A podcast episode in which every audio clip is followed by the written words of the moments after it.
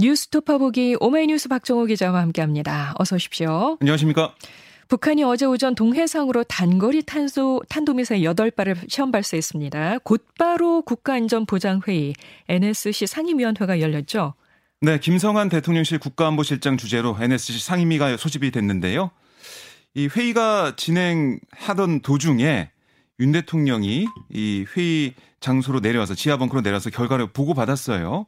윤 대통령은 상시 대비 태세를 확고하게 유지하고 한미 미사일 방어 훈련을 포함한 한미 확장 억제력과 또 연방 방위 태세를 지속적으로 강화해 나가라 이렇게 지시를 했습니다. 아, 그리고 윤 대통령은 별도의 페이스북 글에서도 북한이 여러 지점에서 다양한 형태의 탄도 미사일을 연속 발사한 거 이건 정부 임기 초 안보 태세에 대한 시험이자 도전이다.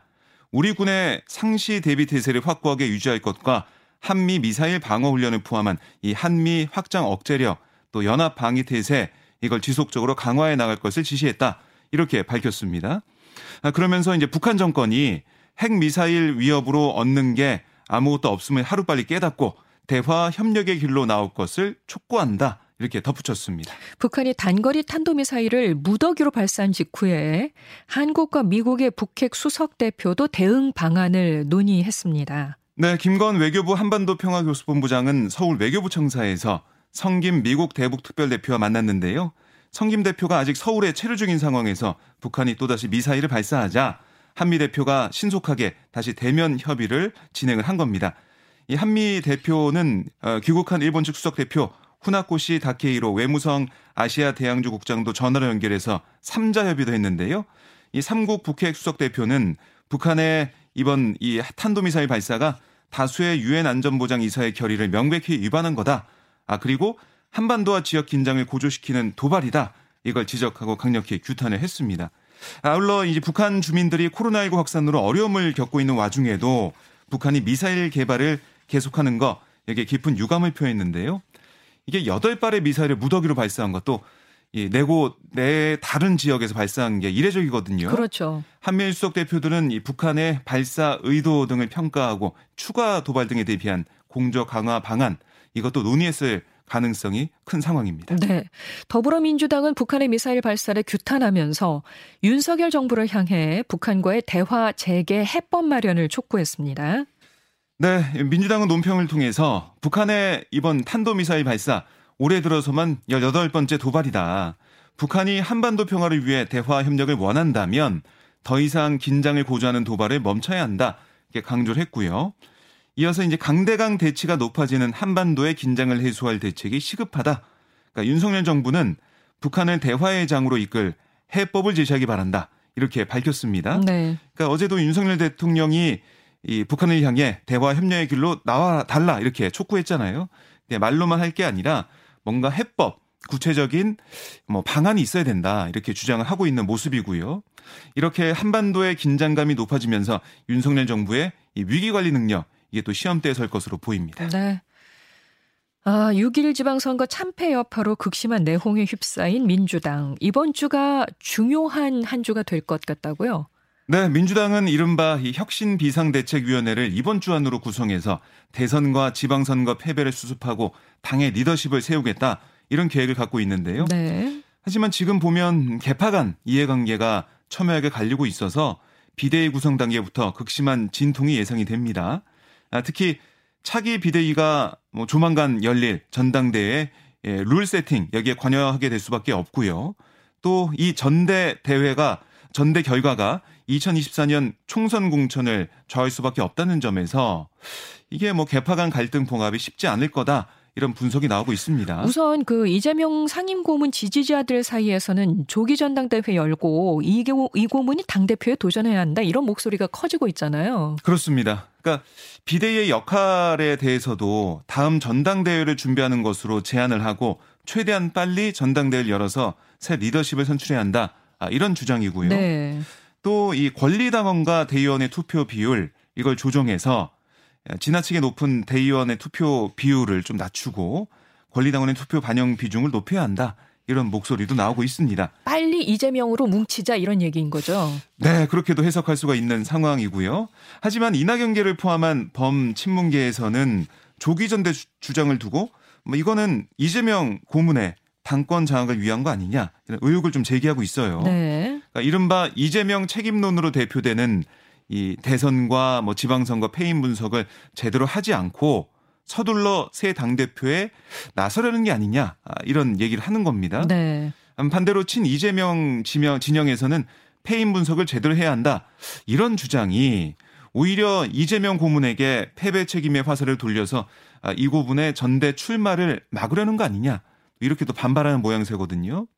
이런 상황에서 설령 이 혁신 비대위가 출범 자체 합의가 이뤄지더라도 그 인선부터 그러니까 누가 비대위원 되느냐 그 인선부터 다시 평행선을 그릴 수밖에 없다 이런 관측도 나오고 있습니다. 그 비대위 인선부터가 쉽지 않을 것 네, 같은데요. 그렇습니다. 예. 국회의원 초선, 대선, 삼선 등 선수별 대표를 한 명씩 뽑아서 비대위원으로 합류하도록 하는 방안이 검토되고 있다고 하죠. 네, 그러니까 쇄신의 주축이 될 당 소속 국회의원들의 의견을 두루 반영하겠다 이런 취지인데요. 이 대표 대행을 맡고 있는 박홍훈 원내대표 선수별로 간담회를 열어서 비대위원장의 적임자인 인물을 추천해달라 이렇게 한 것으로 알려지고 있어요.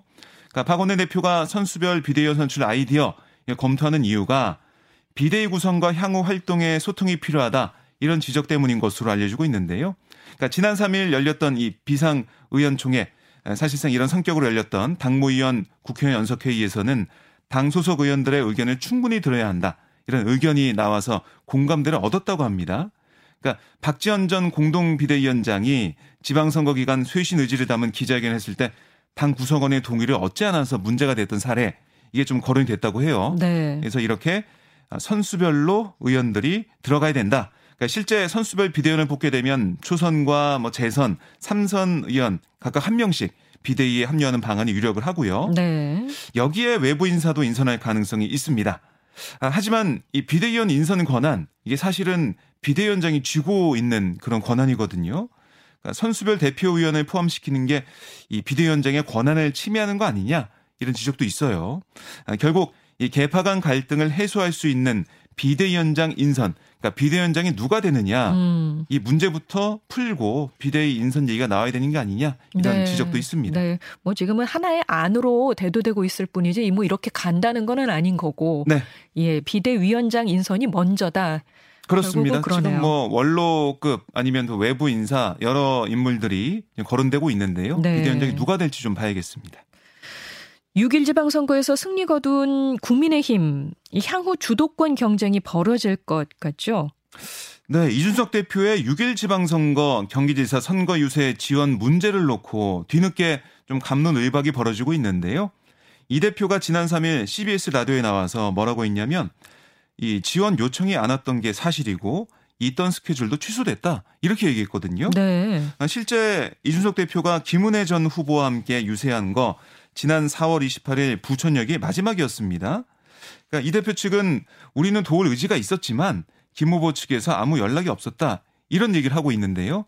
아, 반면 경기 지역 선거 관계자들 사이에서는 이 대표가 김 전 후보와 강용석 후보 사이 단일화 논의나 또 김 전 후보의 런닝메이트로 여겨진 안철수 의원 등에 대한 개인적인 반감 등으로 유세 패싱을 한 거 아니냐 이런 주장도 제기가 됐어요. 어. 그러니까 이 대표와 김 전 후보 측의 이 감론을박에 일부 당내 인사들도 가세하는 양상이 전개되면서 일각에서는 차기 당권을 둘러싼 내부 갈등 이게 좀 본격화하는 게 아니냐 이런 관측도 나오고 있는데요. 네. 현직인 이 대표와 또 윤 대통령의 측근 그룹인 이른바 윤핵관 사이에서 주도권을 차지하기 위한 경쟁 이게 한층 치열하게 전개될 거다 이런 전망도 나오고 있습니다. 그리고 이번 국회의원 보궐선거에서 당선된 안철수 의원도 이준석 대표와 껄끄러운 모습을 보여왔었잖아요. 네. 바로 견쟁으로 던졌네요. 예, 안 의원이 어제 오후 분당갑 그 자신의 지역구 캠프 해단식 이후 기자들과 만나서 이 대표가 혁신위를 띄운 것에 대해 어떻게 생각하냐 이런 질문에 선거제도나 공천 이외의 정책 같은 그러니까 혁신이 필요한 부분을 포괄하는 노력을 지금 해야 한다 이렇게 말을 했거든요. 네, 네. 그러면서 앞으로 2년간 선거가 없는 기간이기 때문에 제대로 정체성과 존재감을 보여주기 위해서 다양한 분야에서 끊임없이 혁신해야 된다. 혁신해야 된다. 사회 모든 분야가 발전하는데 정치만 뒤처지는 모습보다는 정치도 함께 발전한 모습을 보여주는 정당만이 살아남을 수 있다. 이렇게 덧붙였어요. 그러니까 이준석 대표가 6일 지방선거 승리 직후에 곧바로 혁신위를 가동시키면서 전략공천 최소화 같은 뭐 최재형 위원장이 이런 얘기를 하고 있는데요. 어쨌든 공천 혁신이 화두로 떠오르고 있어요. 근데 이런 상황에 대해 견제구로 날린 것으로 해석이 되고 있습니다. 그러니까 차기 당권과 또 공천 시스템을 두고 안철수 의원과 이준석 대표 어, 어쨌든 뭐 윤핵관도 지금 어떻게 보면은 어, 이 권력을 쥐고 있다라는 지적을 어, 받고 있고 뭐 그렇게도 이제 권성동 원내대표도 있으니까요. 네. 이런 그룹의 신경전이 계속되면서 어, 이긴 그러니까 이번 선거를 이긴 국민의힘 상황도 좀 계속 지켜봐야 되겠다 이런 생각이 듭니다. 네. 자 이런 중에 어, 이준석 대표는 우크라이나를 방문 중이죠. 네, 이 대표와 국민의힘 의원들이 지난 3일 밤 우크라이나로 출국을 했어요. 예, 현지 시간으로 지난 4일 저녁 서부 도시 르비오에서 현재 NGO 단체 관계자들과 간담회를 가졌습니다. 이 대표는 간담회 이후 르비오는 지금 후방 지역까지 돼 있지만 그래도 많은 피난민이 몰려드는 곳이다. 임시 거주지 같은 그러니까 어떤 지원이 필요한지에 대해 구체적인 얘기를 들었다라고 전했고요. 그러면서 르비오에서는 실제로 한국 사회에 많은 지원을 바라고 있고 특히 의약품 또 뭐 장기간 보관 가능한 형태의 식품 이런 지원을 요청하는 상황이다. 우리나라의 NGO 단체와의 연계를 기대하고 있다. 이렇게 덧붙였습니다. 아, 그리고 국민의힘 대표단이 방문 일정 중에 젤렌스키 우크라이나 대통령을 접견할 것으로 알려지고 있는데요. 네. 어떤 얘기가 오갈지 주목이 됩니다. 자, 국회는 이번 주에도 본격적인 원구성을 위한 여야 접촉이 쉽지 않을 것으로 보입니다. 네. 법안 처리는 물론이고요. 이 윤석열 정부 초대 장관 후보자들에 대한 국회 인사청문회도 지금 기약이 없는 상황이네요. 네, 그러니까 현재 박순애 사회부총리 겸 교육부 장관 후보자, 김승희 보건복지부 장관 후보자, 또 김창기 국세청장 후보자, 김승겸 합창의장 후보자 등이 지명 이후에 인사청문회를 기다리고 있는데요. 이 중 지난달 16일 인사청문 요청안이 국회로 넘어온 김창기 후보자의 경우에는 이미 인사청문 기한 20일이 됐습니다. 네, 네. 앞으로 열흘 안에 국회 동의가 없다면 대통령이 그냥 임명할 수 있게 되는 거고요. 지난달 30일 요청안이 도착한 박순애 장관 후보자에 대해서는 국회가 이번 달 18일까지는 청문회를 해야 됩니다. 아, 그래서 이 상황에서 조심스럽게 장관 후보자에 대한 청문회 패싱도 아, 거론되고 있는데요. 네. 이미 2008년 8월 아, 이명박 전 대통령이 원구성 협상이 공전하자 어, 교육과학기술부, 뭐 농림수산식품부, 보건복지부, 가족부 장관 3명을 청문회 없이 임명한 바가 있어요. 네. 하지만 여권 입장에서는 청문회 없이 장관을 임명할 경우에는 국민의 검증을 피했다거나 입법분을 등한시했다는 여론, 역풍에 직면할 우려가 부담이고요. 민주당 역시 인사청문회가 정부 여당을 견제하고 좀 존재감을 보여줄 기회잖아요. 특히 이번에 이제 박순애 후보자 같은 경우는 이 음주운전 적발 당했던 그 얘기가 지금 민주당에서 나오고 있는데요. 네. 2001년 운전면 취소 기준을 크게 웃도는 만취 상태 0.251% 만취 상태였는데 이게 선고 유예를 받았습니다. 이게 좀 이상하다는 지적이 나오고 있어서 음. 이런 것도 따져봐야 된다는 얘기가 나오고 있거든요. 네. 어쨌든 여야가 최소한 국회의장당만이라도 선출하고 인사청문회를 열지 이번 주 여야 협상을 좀 지켜봐야겠습니다. 네, 지금까지 오마이뉴스 박정우 기자 고맙습니다. 고맙습니다.